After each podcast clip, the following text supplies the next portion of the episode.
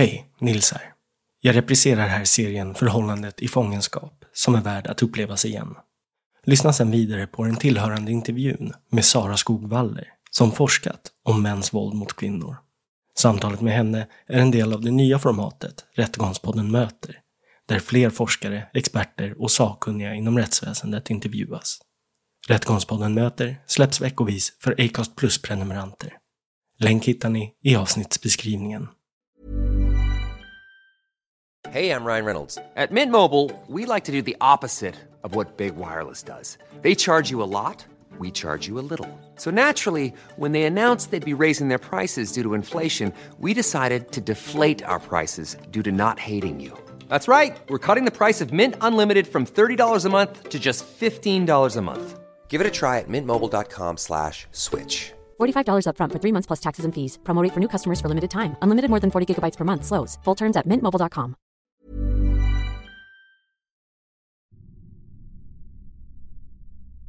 Och eh, du sa det att är det något som händer så hör av dig och använd så fall Snapchat.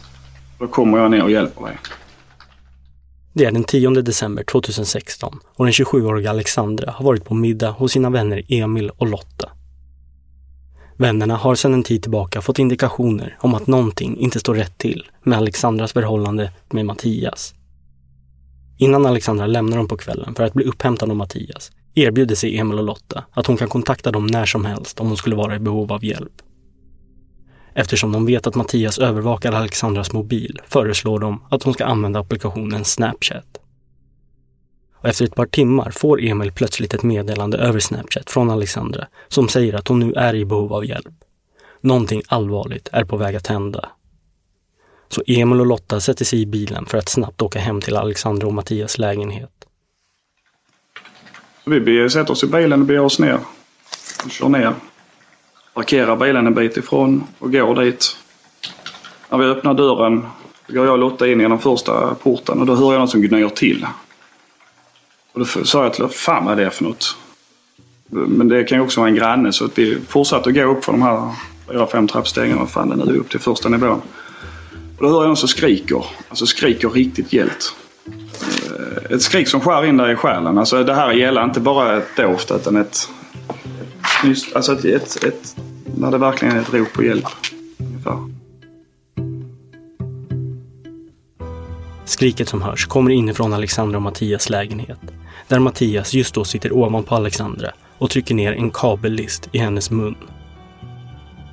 Och det här blir kulmen av ett årlångt förhållande präglat av psykisk och fysisk tortyr. Alltså det kändes som att hon ville lätta sitt hjärta, men att det var jobbigt för henne.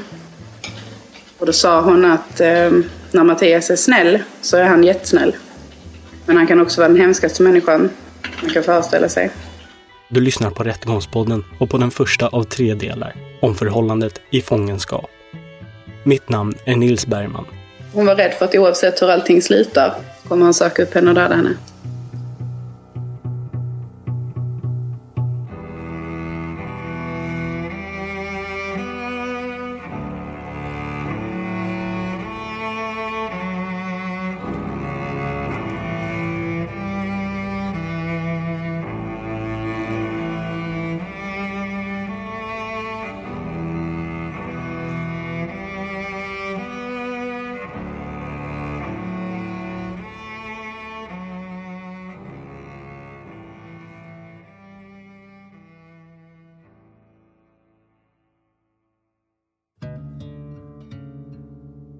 Hur tyckte du att deras förhållande verkade i början? Eh, Det verkar... Alexandra var väldigt glad över Mattias. Han var trevlig och snäll. Jag dig försöka rikta mikrofonen lite mot... I december 2015 träffas Alexandra och Mattias för första gången genom Mattias mamma som Alexandra jobbar tillsammans med. Mattias är diagnostiserad med ADHD och bipolär sjukdom och Alexandra har precis brutit upp förhållandet med pappan till hennes två små barn. Det förhållandet tog slut under något tumultartade former och Alexandra är skör när hon blir tillsammans med Mattias. Vi hör Alexandras vän Lotta berätta om de intryck hon får av Alexandras nya förhållande. Träffade du dem ihop med barnen också någon gång? Ja, det var första gången. Vi träffades, då kom han hem till oss. Okej. Eh, Och då var alla barnen också där. Hur verkade Alexandras barn kring honom? Eh, De tyckte om Mattias. Eh, var det någonting speciellt som gjorde den, ehm, att du förstod att det inte var så bra mellan Alexandra och Mattias? Ja, Alexandra berättade för mig att han inte var snäll mot henne. Okej. Bara någon månad in i förhållandet anförtror sig Alexandra till Lotta och berättar om en händelse som Mattias utsatt henne för, som hon mår dåligt över. Eh, Hon berättade att eh, första gången hade de eh, börjat bråka i duschen. Eh, och han hade hällt schampo i Alexandras ögon och mun. Eh, sedan gick han ut från duschen och eh, hämtade en eh, flaska klorin. Ehm, sa att han skulle hälla det i henne också. Men, eh, sen gick han därifrån när hon eh, bad om ursäkt. Vet du vad det var hon skulle be om ursäkt för? Eh, Det var att eh, de hade börjat prata om vem som var alfahane och alfahona. Det hade börjat som ett skämt först. Sen blev Mattias arg. Hon sa att hon var alfahonan. Hur var Alexandra när hon berättade detta för dig då? Var rädd och ledsen. Förvånad att, att han eh, gjorde som han gjorde. Det som till en början var en skämtsam diskussion om vem som var alfa i förhållandet blir till ett bråk som eskalerar i våld och förnedring. Alexandra blir chockad, men försöker glömma händelsen och intalar sig att det här nog bara var en engångsföreteelse. Hon är nykär och Mattias verkar ändå vara en bra kille. Ja, jag fick ju först höra att hon hade träffat honom och så och ingenting mer men eh, Till sin kompis Emma berättar Alexandra ingenting om några våldsamheter i förhållandet. Och när de två träffas hemma hos Emma i början av våren 2016 verkar Alexandra utåt sett glad och positiv. Men Emma är ändå på sin vakt eftersom hon på omvägar hört saker om Mattias som oroar henne. eh, första kvällen hon var hos mig när, hon, när vi pratade om honom och då hade jag ju blivit varnad från andra vänner som sa att eh, han var farlig, att hon skulle akta sig och att eh, de tyckte att jag skulle, att jag skulle säga till henne att han, eh, han hade gjort saker mot andra tjejer som inte var bra. Jag hade inte fått veta något ingående då, men eh, jag hörde till och med ordet psykopat. Eh, vilket jag inte sa till Alexandra den kvällen, men jag sa bara att jag hade hört eh, dåliga saker om honom. Och hon, eh, hon sa att, nej men hon, hon slät över lite och sa att han var fin och bra så, men han hade ju sina sidor kanske. Ryktena kanske bara är rykten, tänker Emma, och vill inte dra på för stora växlar och svartmåla Mattias inför den nyförälskade Alexandra. Men de här dåliga sidorna som Alexandra nämner i förbifarten att Mattias har, kommer Emma under samma kväll bli varse om. När Emma och Alexandra sitter i vardagsrumssoffan och pratar ringer plötsligt Mattias upp Alexandra. Och eh, jag hör att hon säger lördag som en, en fråga liksom. Och eh, därefter så hör jag hur han börjar skrika i telefonen. Och det var mycket fucking, fucking, fucking, hora, fitta eh, och så. Och jag tittar på henne och under tiden hon säger, eller har honom i luren så säger hon bara mm, ja, mm. Medan jag hör de här svordomarna. Och jag säger till henne att du måste lägga på. Du ska inte ta det här. Men det slutar med att han eh, slänger luren i örat på henne. Eh, och jag reagerar ju då för att jag kände att det var helt oprovocerat och tyckte att det var väldigt märkligt beteende. Och frågasatte henne då. Och då sa hon, ja men det här var ingenting.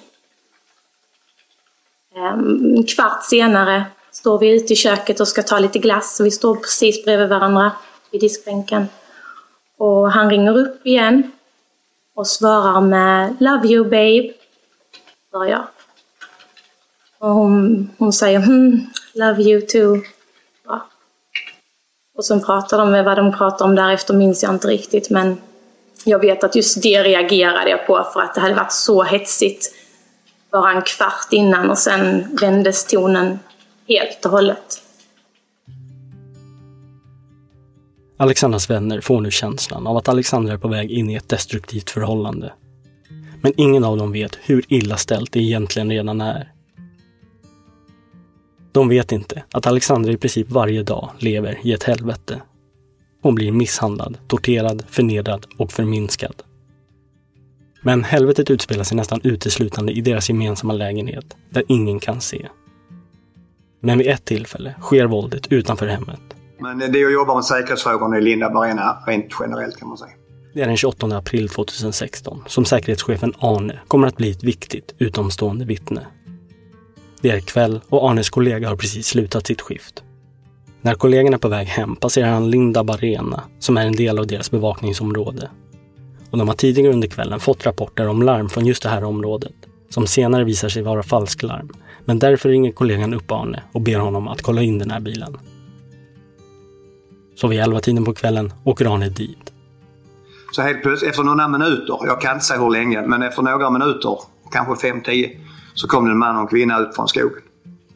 Och då presenterade jag mig som säkerhetschef på Linda Barena och att vi hade haft larm där nere tidigare. Och jag undrade vad de gjorde. Mm. Och då sa mannen att de hade varit inne i skogen och kissat. Och det tyckte vi var konstigt.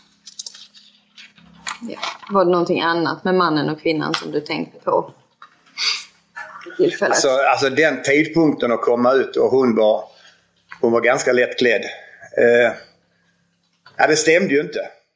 Arne tycker att det är ett konstigt ställe att stanna och kissa på då marken runt omkring är svårt vattensjuk. Och den här skogen är ingen skog man brukar vistas i. Eh, Du sa att kvinnan var lättklädd. Kan du minnas på vilket sätt? Hon var frånvarande. Alltså hon var lite frånvarande och i det läget visste man inte bättre. Så jag, hon, såg, hon såg skuldmedveten och frånvarande ut.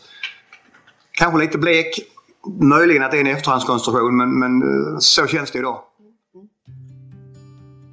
Sen gjorde vi så att vi eh, ringde till eh, bilregistret och fick reda på vem ägaren var till bilen och så slog vi upp ägaren då på Facebook och då kände vi igen honom. Inifrån han som kom från skogen. Ja, ja.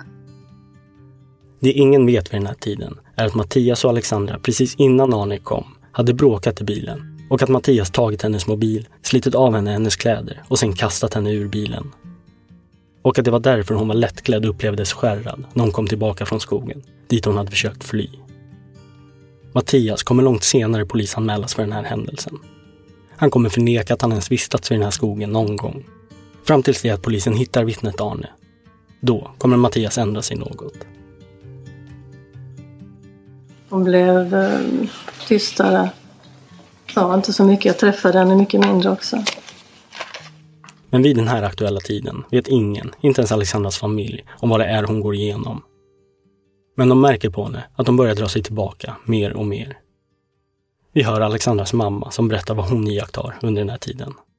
Hon träffar Alexandra tillsammans med Mattias vid ett fåtal tillfällen i början av deras förhållande. Och hon får inget bra intryck av Mattias. Alltså det, det, är, ju- det är en känsla man får. Känslor är svåra att förklara ibland men jag har haft lite svårt för Mattias från första stund. Alltså första gången han kom hem och hälsade på då satt vi i köket och fika. Och eh, Mattias pratar väldigt mycket om sig själv, är väldigt självcentrerad, vill, vill visa hur väldigt mycket vad han kan och inte kan. Och, och då kom vi in på ett samtal när han berättade att han var försäljare. Han sålde telefoner. Och ehm, um, då sa jag, men är du manipulativ Mattias? Ja, ja, naturligtvis är jag det, sa han. Det ingår ju i min yrkesroll att vara manipulativ. Jag tycker om att styra människor. Och jag tyckte inte om svaret. Ett dåligt första intryck av Mattias späds på av att hon ser tecken på att Mattias inte verkar bry sig nämnvärt om hennes dotter. På det sätt en mamma kanske förväntar sig eller hoppas på. En gång när Mattias och hon hade varit hemma hos oss så, så skulle de gå. Och Mattias, eh, de hade en massa grejer och skulle bära ut till bilen. Och då hjälpte inte Mattias till och så sa jag till det att en gentleman hjälper sin kvinna att bära grejerna. Och han blev, han blev lite svart i ögonen men han bar inte, han hjälpte inte han att bära ut grejerna utan det fick hon göra. Um, en gång när de skulle gå, så en annan gång då, så stod Mattias i dörren och pratade och han pratade och pratade om sig själv och så sa Alexandra, la Alexandra in någonting, jag kommer inte ihåg vad vi pratade om. Och då tittade Mattias på henne och då kröp hon ihop och sa förlåt, förlåt. Och så fortsatte Mattias att prata och Då så tittade han på henne efter någon minut och så sa han, vad ber du om förlåtelse för? Nej, ingenting, förlåt, sa hon igen då. Men hennes kroppsspråk var, alltså hon sjönk ihop. Mattias var ju väldigt mycket hemma. Han hade väldigt många olika, han bytte jobb ett antal gånger. Däremellan var han hemma. Alexander fick köra honom kors och tvärs i hans bil. Då menar hon på att han hade ju inget körkort, för det hade polisen tagit ifrån honom. Mattias får inte själv köra bil eftersom polisen den 5 november 2015 drog in hans körkort. I ett utdrag från brottsregistret går att läsa att Mattias citat brustit i omsorg och varsamhet då en polisbil med påslagna blåljus påkallat fri väg, varpå Mattias hindrat polisbilens färd framåt genom att svänga fram och tillbaka mellan höger och vänster körfält. Trots att det funnits upprepade tillfällen att köra till höger sida och ge plats. Vid ett tillfälle trängde han dessutom polisbilen mot en trafikdelare med stor risk för kollision. Slutcitat. Alexandra får därför skjutsa Mattias överallt, vilket bland annat går ut över hennes studier och hennes fritid. Um, när man träffade Alexandra så var det hela tiden samtal med Mattias. Mattias ringde, det var Mattias smsade, hon svarade, hon pratade lite grann och det var mycket, mycket med den här telefonen när man satt kanske några timmar och pratade. Alexandras mamma märker hur Alexandras beteende gentemot Mattias inte tycks vara helt hälsosam. Telefonkontakter med Mattias upptar mer och mer fokus från Alexandra. Mamman tycker också att Mattias saknar gränser då han leker med Alexandras två små barn. Från början var de väldigt glada i honom och han var väldigt, han skojade mycket med dem. Men Mattias är ju sån att han, han Hans gränser, när barnen säger nej jag vill inte så har inte Mattias den gränsen utan han fortsätter och fortsätter. Lite överdrivet ehm eh, stojigt. På fråga från åklagaren om mamman sett några skador på Alexandra så säger hon att hon vid ett tillfälle såg att Alexandra hade en blå tira. När hon då frågat Alexandra hur hon fått den bortförklarar Alexandra det med att hon och Mattias hade skojbrottat och att hon råkat få hans knä i ögat. En förklaring som Alexandras mamma motvilligt accepterar. Våren övergår nu till sommar och Alexandras mamma uppmärksammar vid ett tillfälle hur Alexandra tycks ha svårt att röra sig när hon ska resa sig upp från en stol. Det förklarar Alexandra med att hon har ovanligt mycket träningsverk efter ett hårt träningspass. Utöver det går det inte att se några eventuellt fysiska skador på Alexandras kropp eftersom hon är flitig med att klä sig i långärmat något som ändå väcker misstankar med tanke på det varma sommarvädret. De hade till och med polotröjor på sig. Och när man frågade varför så sa han att jag hade ingenting annat på mig. Det låg i tvätten alltihop. Och så. Va, vad tänkte du kring de här polotröjorna då? Alltså det kunde ju vara så att det låg i tvätten men det lämnade frågetecken i mitt huvud. Så jag tittar ju på henne. Jag har till och med frågat henne någon gång extra när jag sett de här första blåmärkena på henne. Har du blåmärken på din kropp Alexandra? Vill du visa? Nej, nej, jag har inga blåmärken, säger hon då. Hon visade aldrig.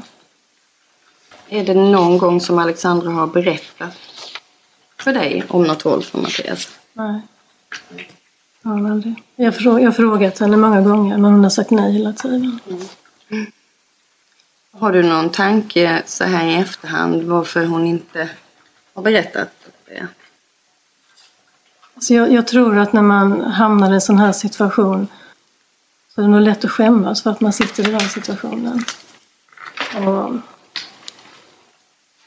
och att säger man det så blottlägger man sitt eget liv på ett sätt liksom. Så jag, jag nej. Jag hade önskat att hon hade gjort det. Eh, hon, är, hon har varit rädd. Um han har hotat att han ska se till att hon inte får ha kvar barnen. Alexandra är rädd att blottlägga sitt liv och berätta vad det är hon går igenom och håller till stor del tyst om det. Men kompisen Lotta fortsätter Alexandra anförtro sig till och väljer att berätta om ett fåtal incidenter hon tvingats genomlida.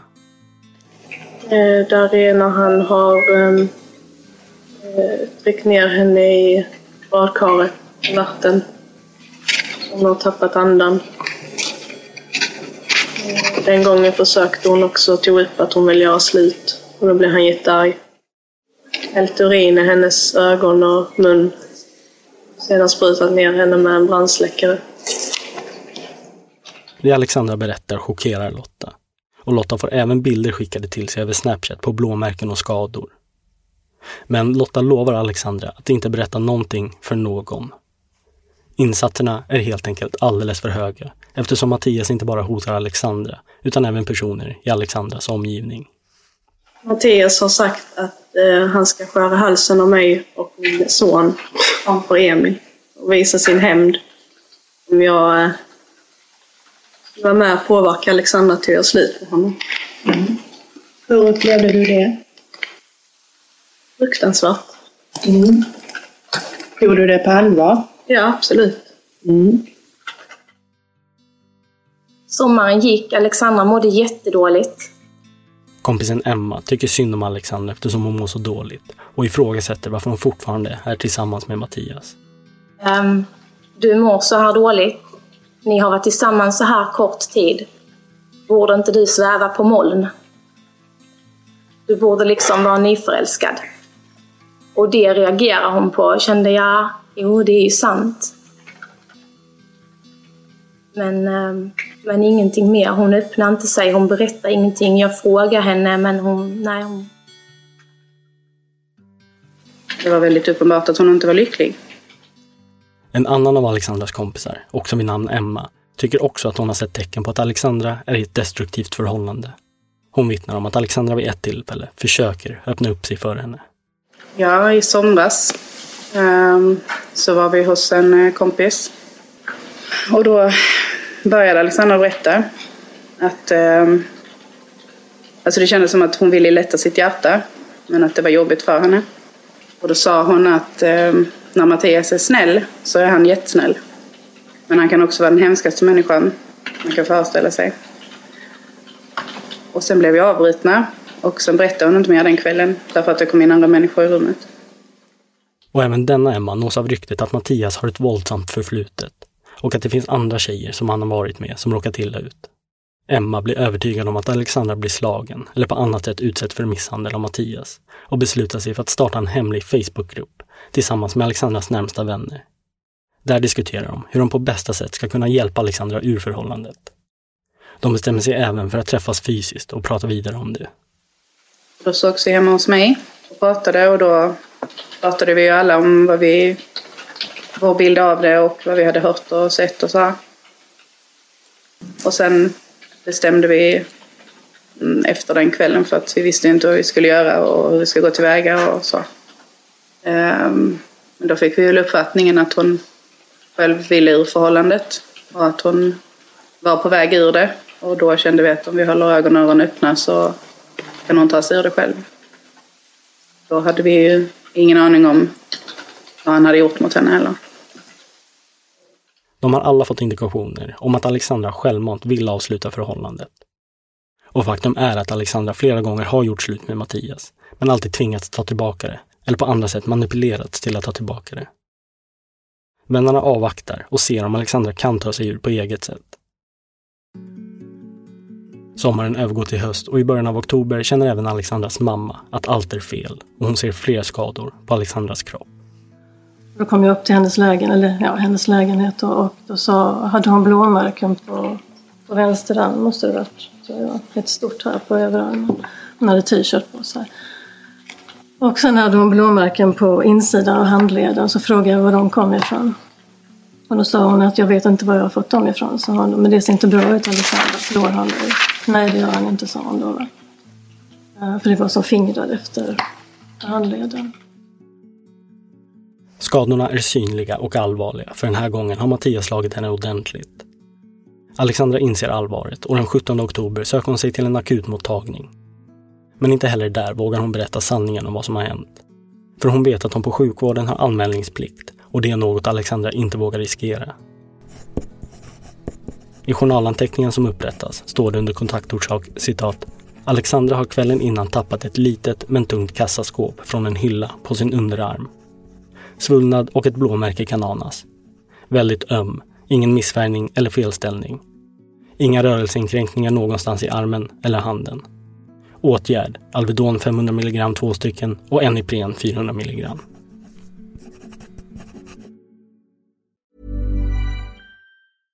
Hej, jag Ryan Reynolds. På Midmobile vill vi like to do opposite of vad Big Wireless gör.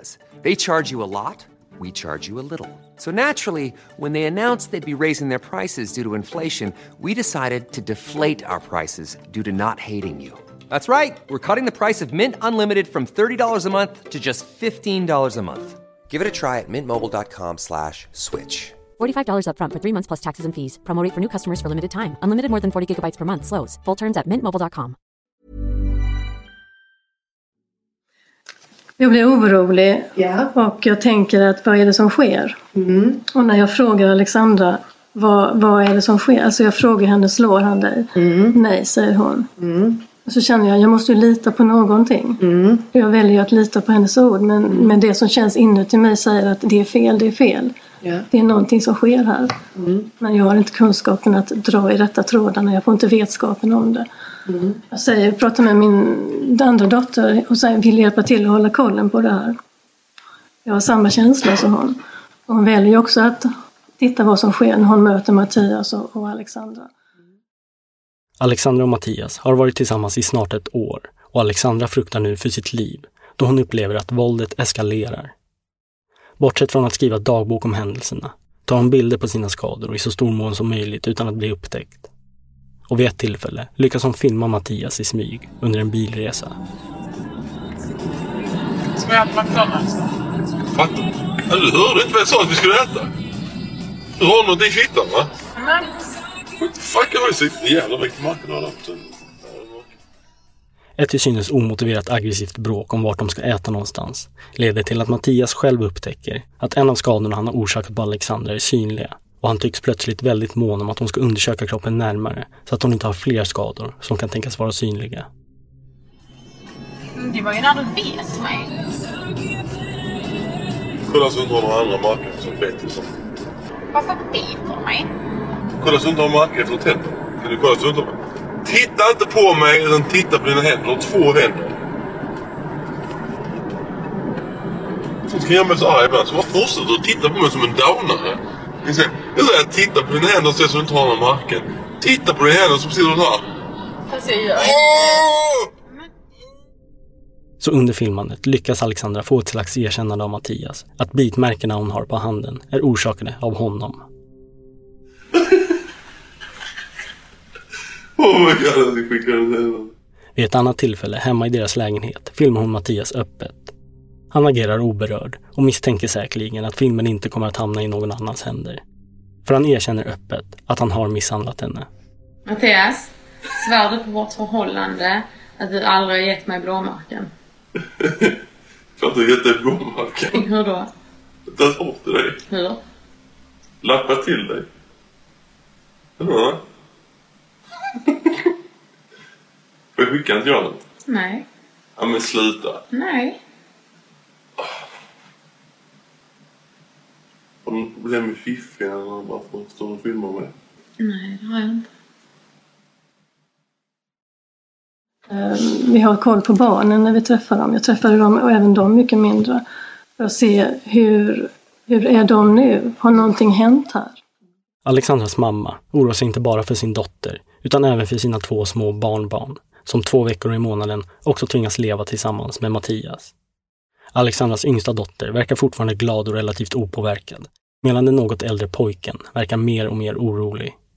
Mm, han var mycket mer tillbakadragen. Han var som vanligt när jag träffade honom med, med, tillsammans med Mattias så valde han att hålla sig i, med distans. Um, en period så gick mm, slogs, um, han, sm- han smällde till. Han, han larmade på rätt rejält och han slog över rumpan. Så frågade man, men vad gör du? För det var inte lite han slog, utan han slog hårt. Ja men så gör vi hemma, sa han. Så gör Mattias på mamma. Eh, men så får man inte göra, så hade man en diskussion om det här. Men han såg väldigt glad ut när han, när han gjorde det och sen förstod han att det var fel att göra det och sen har jag inte gjort det efter det. I hemlighet för Alexandra inte bara dagboksanteckningar över allt hon utsätts för. Hon skriver även ner allt hon kan komma på i ett brev som hon lägger i ett förslutet kuvert och lämnar till sin kompis Lotta. Det blir fyra hela sidor med över 70 punkter och händelser hon utsatts för. Och på kuvertet instruerar hon Lotta att inte öppna och läsa det, utan bara förvara det säkert. Läste du papperna? Nej. Jag gick ner och låste in det i kassaskåpet. Berättade hon vad det var hon hade skrivit på dem? Och sa bara att det var händelser som Mattias hade gjort mot henne. Men inte vad det var för någonting. Där i Lottas kassaskåp kommer brevet att förbli fram till månader senare då polisen kommer öppna brevet. Då först kommer det uppdagas vad Alexandra har behövt genomlida. I brevet står bland annat följande.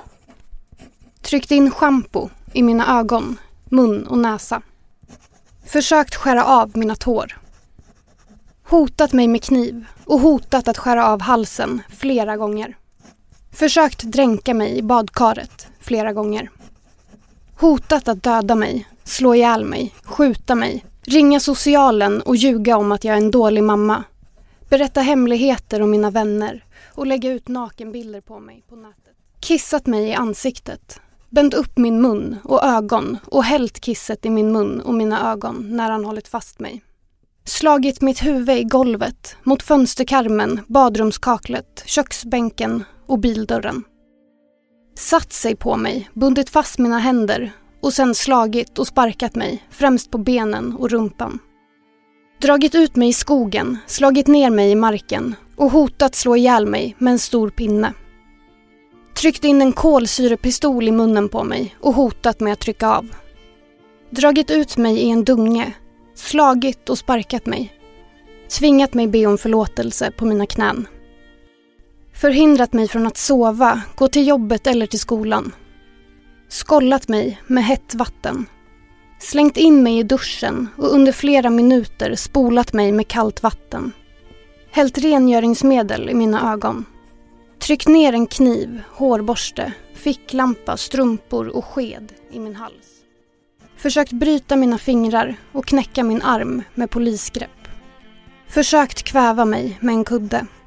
Tejpat för min mun och bundit fast mina händer. Dragit av mig alla kläder och tvingat mig sitta naken i ett hörn för att skämmas medan han vaktar mig. Dragit av mig jacka, tröja, bh i bilen och sen slängt ut mig från den. Försökt bränna min hand på spisplattan. Krävt pengar trots att jag betalar allt. Dragit min tumme ur led. Hållit för min näsa och mun tills jag svimmat eller fått en astmaattack. Hotat flera gånger att döda barnen, mina föräldrar, vänner och syster. Försökt övertala mig att jag är psykiskt sjuk. Bundit fast mina händer och fötter och sen själv somnat. Puttat ner mig i marken och in i möbler. Sparkat mig när jag ligger ner, med och utan skor. Bränt mig med tändare. Tryckt in mina ögon med tummarna. Dragit isär mina läppar tills de spruckit. Flera gånger slagit mig så mycket att jag inte kunnat röra mig ordentligt på flera dagar.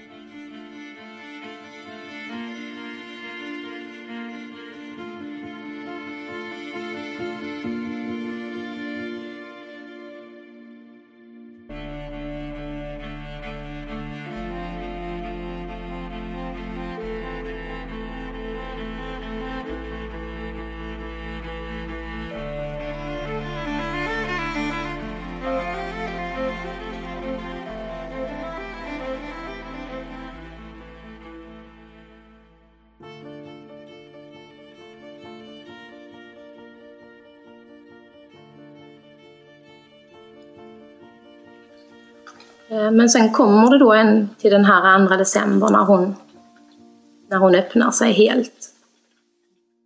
Den 2 december 2016 sker ett skifte hos Alexandra. Hon och Mattias har varit tillsammans i snart exakt ett år och Alexandra har fått nog. Hon fruktar för sitt liv och vet att hon måste ta sig ur den här mardrömmen. Den här kvällen befinner hon sig hemma hos sin kompis Emma. I köket står de och pratar och Emma märker på henne att hon är nervös. Emmas sambo går förbi och hämtar ett glas vatten och Alexandra stoppar honom. Hon vill att även han ska höra det som hon så länge varit tyst om. och säger att eh, ja, jag vet inte hur jag ska säga detta. Men eh, han har slagit mig i cirka ett års tid. Ja, jag sa ju vad jag tyckte. Att jag tyckte att hon måste lämna honom. Och att vi fanns där och att hon fick bo hos oss. Och barnen fick bo hos oss. Liksom att de, hon var välkommen och vår, vår dörr stod öppen för henne. Både jag och min sambo liksom öppnade sig för henne och sa det. Så, eh, Hur reagerar hon på det då? Jo, ehm, där och då berättade jag också vad jag hade hört om andra tjejer. Och då bröt hon ihop. För hon trodde att han bara hade gjort detta mot henne. Men när hon hörde, när hon fick veta vad han hade gjort mot andra tjejer så förstod hon att hon inte var ensam och då bröt hon ihop. Och då sa hon till mig, ja jag måste, jag måste lämna honom. Hände det något mer sen efter det? Nej, inte mer än att han kom och hämtade henne sen. Kvällen. Och det var jättehemskt att skicka iväg henne hem, men hon ville inget annat så jag kunde liksom inte. Vad tror du det var anledningen till att hon åkte med honom hem då? Den gången? Hon var rädd tror jag.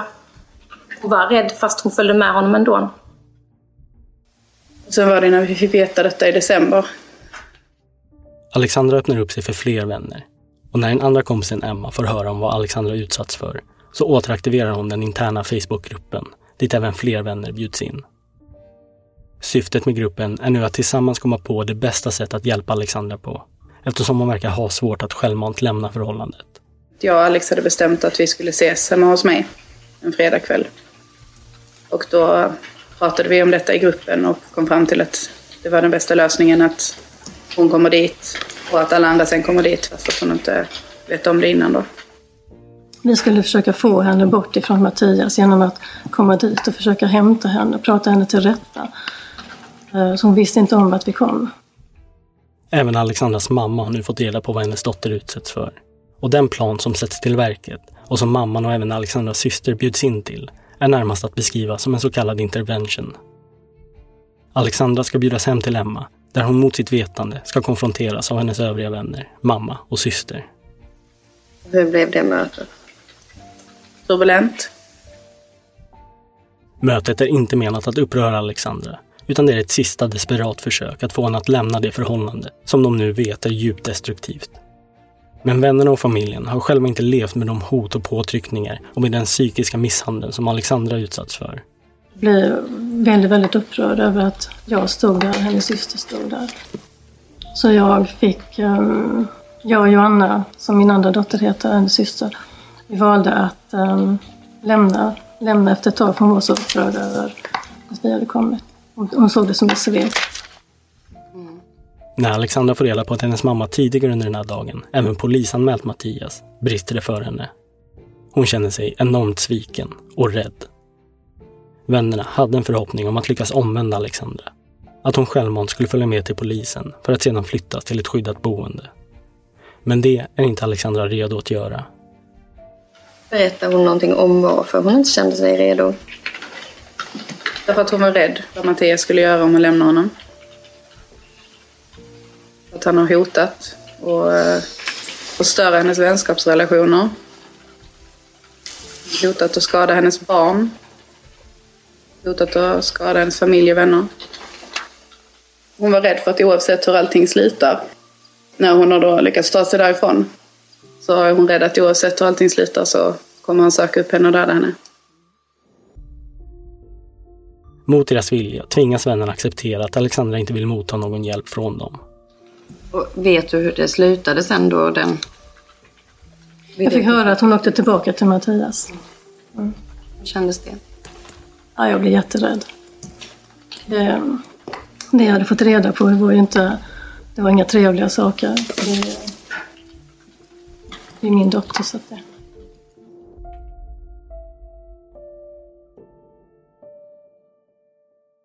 Alexandra lever nu med dödsångest eftersom Mattias blivit polisanmäld och när som helst kommer att få reda på att Alexandra berättat för utomstående om vad som har hänt. Kvällen efter det här konfrontationsmötet är Alexandra hemma hos sin vän Lotta och hennes sambo Emil, som vittnar om att Alexandra är extremt nervös. Flyttar du en stol så hoppar hon till. Hon var beredd, alltså det var precis som hon var ett försvarsläge hela tiden. Under middagen med Emil och Lotta berättar Alexandra att hon är väldigt orolig för Mattias tycks vara på väg in i en ännu värre period.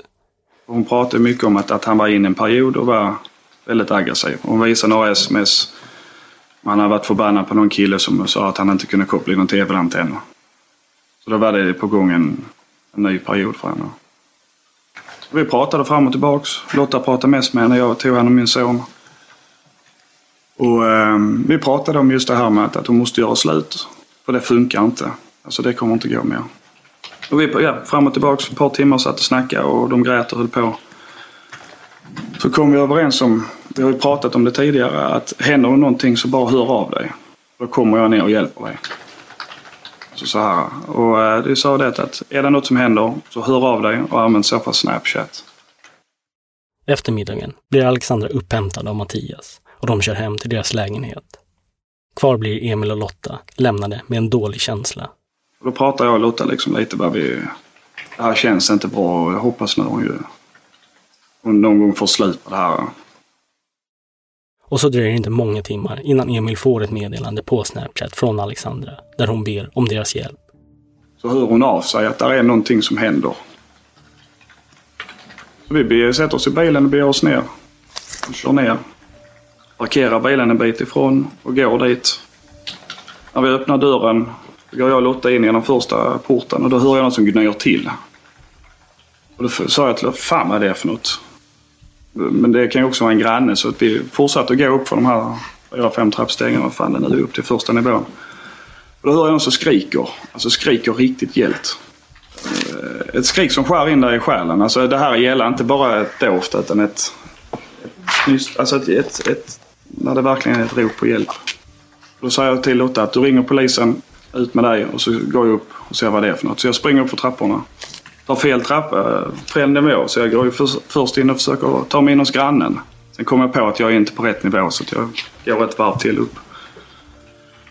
Öppnar båda dörrarna och där möter jag Mattias sittandes över Alexandra. Hon ligger på golvet och skriker och gråter. Och då frågar jag han vad fan du håller på med. Han reser sig upp och tittar på mig och börjar backa sakta, sakta bakåt. Mot eh, sovrummet tror jag det är som är där. Och då går jag efter och säger vad fan håller du på med? Och då går han fram till Alexandra för hon har ju krupit sig upp mot ytterdörren. Och hon reser sig upp och hon försöker liksom, det ser ut som att han försöker mima någonting till henne och hon bara står och skakar på huvudet. Försöker på något sätt prata med henne. Och sen säger jag till Mattias, du och jag ska gå och prata nu. Så vi går in i, i vardagsrummet. Jag leder han in i vardagsrummet och säger till han kan sätta sig i soffan. Jag tar undan en ölflaska och säger till honom den här behöver vi inte använda. Sen sätter jag mig mitt emot han och pratar med honom och frågar vad fan han håller på med. Och jag vet med mig att Lotta ringer ju polisen. Förhoppningsvis är de snabba nog att kunna komma upp där. Vi sitter och diskuterar fram och tillbaka. Han menar på att hon har trillat och jag förklarar för honom att jag har för fan sett ett skärp liggande sidan om henne. Jag ser att det ligger lister på andra sidan om henne. Hon skriker och hon gråter. Då har man gjort någonting. Han fick nog en jäkla blackout. Alltså han visste inte riktigt. Det var ju som gubben i lådan dök upp där. Mitt i allting. Jag menar, han fick nog en chock att jag var där och likadant när vi pratade inne i, i stora rummet. Alltså, det var konstiga saker han pratade om. Även när han hade ett lugn i sig när han pratade med mig så var det ändå... Det var inte sammanhängande. Det var inte, det var inte egentligen alltså, vad ett samtal egentligen ska handla om. Alltså, det, var, det var konstiga grejer så det var precis som det bara slog fel i huvudet på henne. Så vi pratar detta fram och tillbaka och sen hör jag att det bankar på dörren. Och då är det polisen som stormar in. Och där är väl min och Mattias del egentligen över. Kvällen den 10 december 2016 vid 21-tiden stormar poliser in i Mattias och Alexandras lägenhet och griper Mattias. En anmälan om grov kvinnofridskränkning och misshandel upprättas och i ett avrapporterings-PM står det att målsägandet är väldigt nedstämd, utandas kraftigt och inte kan prata. Mattias sitter på soffan och är lugn Och polisen reagerar på hur lugn han är. Citat, precis som om ingenting har hänt. Slutcitat. Och den här dagen förblir den sista dagen av tortyr i Alexandras liv. Och idag, tre och ett halvt år senare, mår hon relativt bra. Hej Alexandra. Hej Alexandra, det är Nils Bergman. Hej, hej. Hur står det till? Jo, det är bra. Nervös. Hur är det själv? Jo, det är bara bra tack. Men eh, nej, du behöver inte vara nervös för någonting. Okej. Men du, efter att ha lyssnat igenom allting så vill jag bara säga att jag är glad att du lever. Ja, men tack. Eller vad man nu säger. Hur mår du idag? Ja, alltså. Livet är ju bra idag. Ehm, um, på, vad ska man säga? För att sätta en positiv spin på det så är man ju mer tacksam för det lilla. Alltså, eh, ja, och hur, eh, hur det liksom slutade eller hur jag ska formulera det. I del två och tre av förhållandet till fångenskap hör vi mer från Alexandra själv. Och inte bara genom hennes vittnesmål i rättssalen, utan även från ett samtal med henne där hon beskriver hur det var att ta sig igenom den mycket påfrestande rättsliga processen. Rädslan över att inte känna sig trodd, samt hur nära hon själv bedömer att det var att hon faktiskt miste livet. Han eh, experimenterade mer och jag vet inte om det är den gången det hade blivit att jag inte hade överlevt eller om det hade blivit gången därefter. Men jag är säker på att det var en tidsfråga. Mitt namn är Nils Bergman. Ansvarig utgivare är Jonas Häger. Röstinläsning av Joella Busk. Tack för att ni lyssnar.